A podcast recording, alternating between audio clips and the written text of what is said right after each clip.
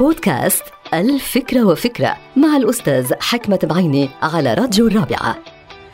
الأخلاق كنوز الأرزاق. عجبني كتير هذا القول من بعد ما فكرت فيه مليا. ما علاقة الأخلاق بالأرزاق وما علاقة الأرزاق بالكنوز وما علاقة الكنوز بالثروات.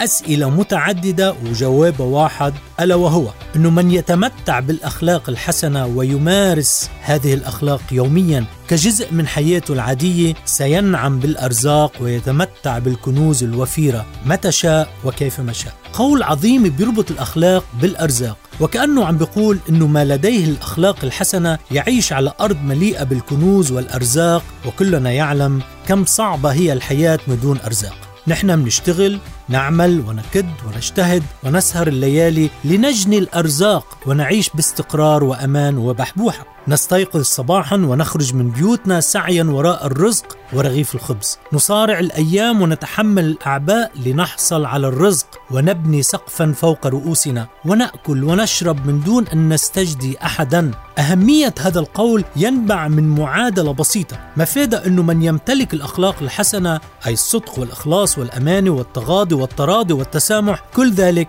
يستطيع من خلاله أن يقف على أرض صلبة تحت كنوز من الأرزاق الوفيرة. هذه المعادلة لا تصح دائما ولا تنطبق على الجميع حيث أن الحياة تكون قاسية أحيانا على العديد من الأشخاص الطيبين الذين يعيشون الفقر ولا يقفون على كنوز من الأرزاق الوفيرة.